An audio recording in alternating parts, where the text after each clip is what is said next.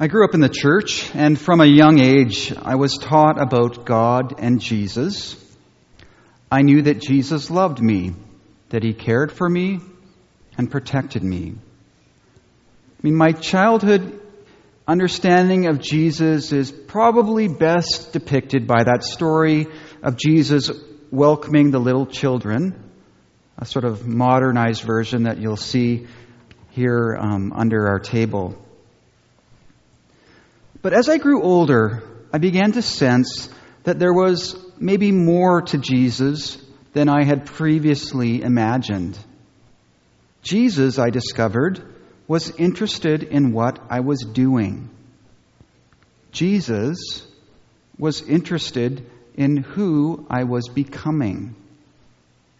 The same Jesus who welcomed the little children talked about commitment about service and sacrifice. And to be honest, I wasn't so sure about that. Today we reach the midpoint of the Gospel of Mark. I mean, it's well timed, right? We are moving into the season of Lent. But in the Gospel of Mark, it's sort of a hinge passage a crucial moment in the unfolding of Jesus' identity and purpose. Up till now, the road with the disciples has been relatively easy. I mean, it's kind of like one of those uh, youth trips, youth church trips, right? Um, lots of fun, lots of excitement. God's power has been at work in Jesus' ministry. Jesus has been performing miracles, driving out demons, healing all sorts of people, and his fame has just been growing and growing. He keeps on having to tell people, don't tell anyone about this.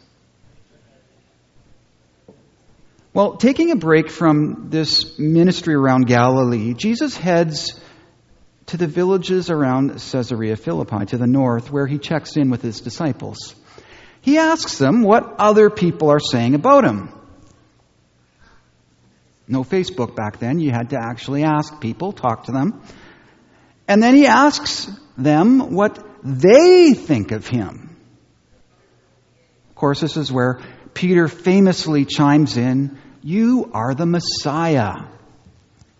This is a climactic moment. I mean, the disciples, not always that swift, seem to be getting it.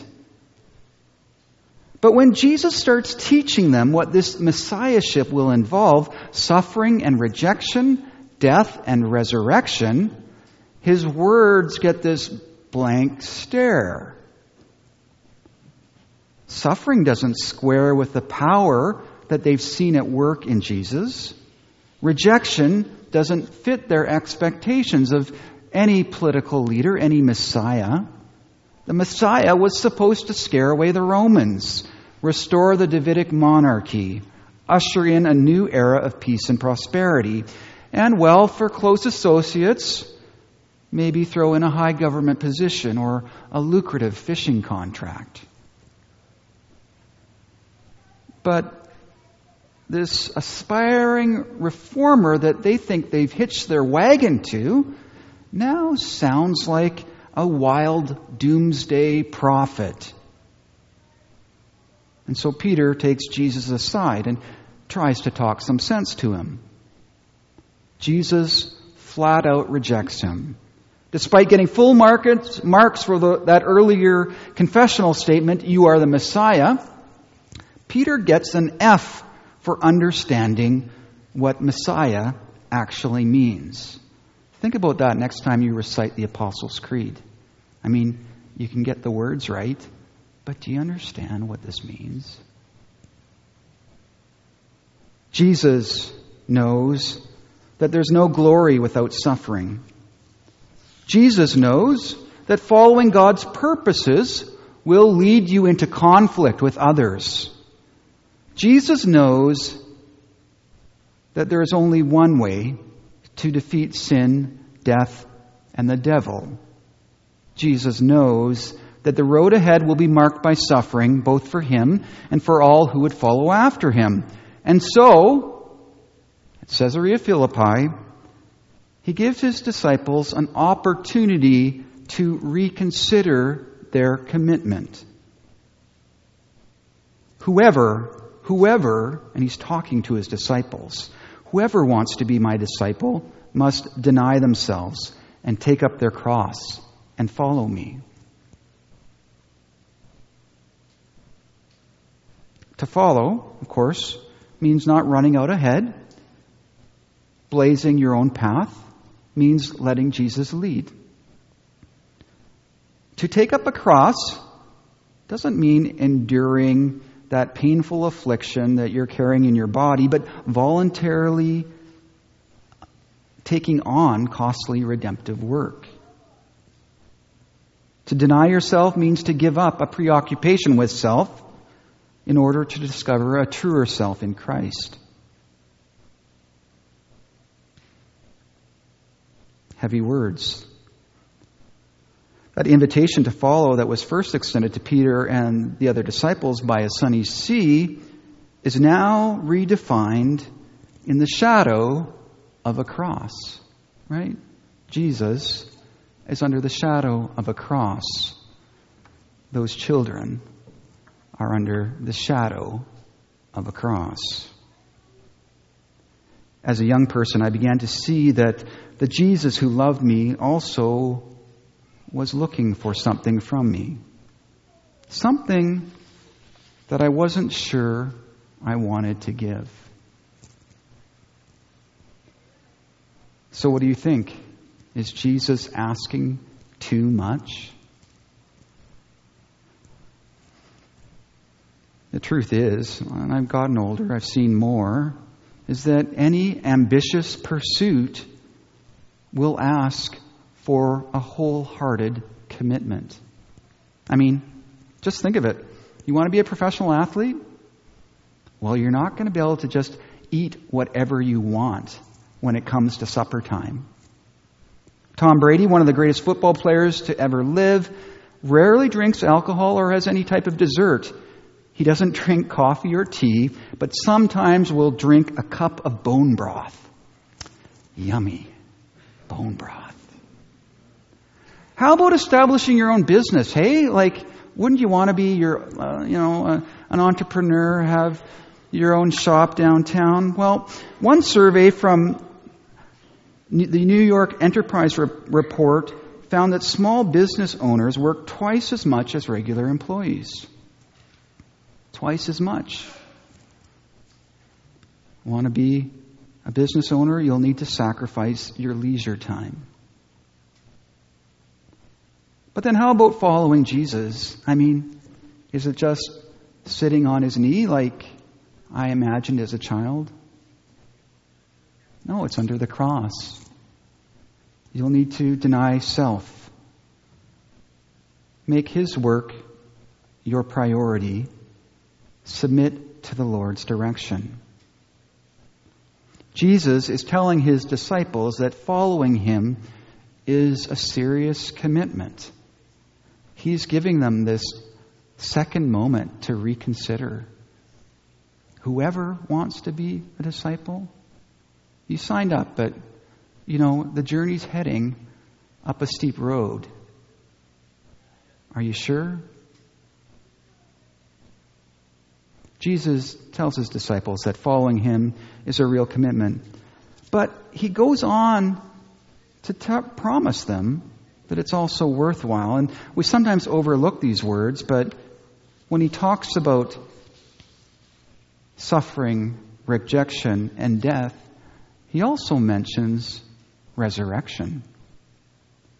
After three days, he will rise again. And as for those followers, he promises that his disciples who lose themselves in his service will discover true life.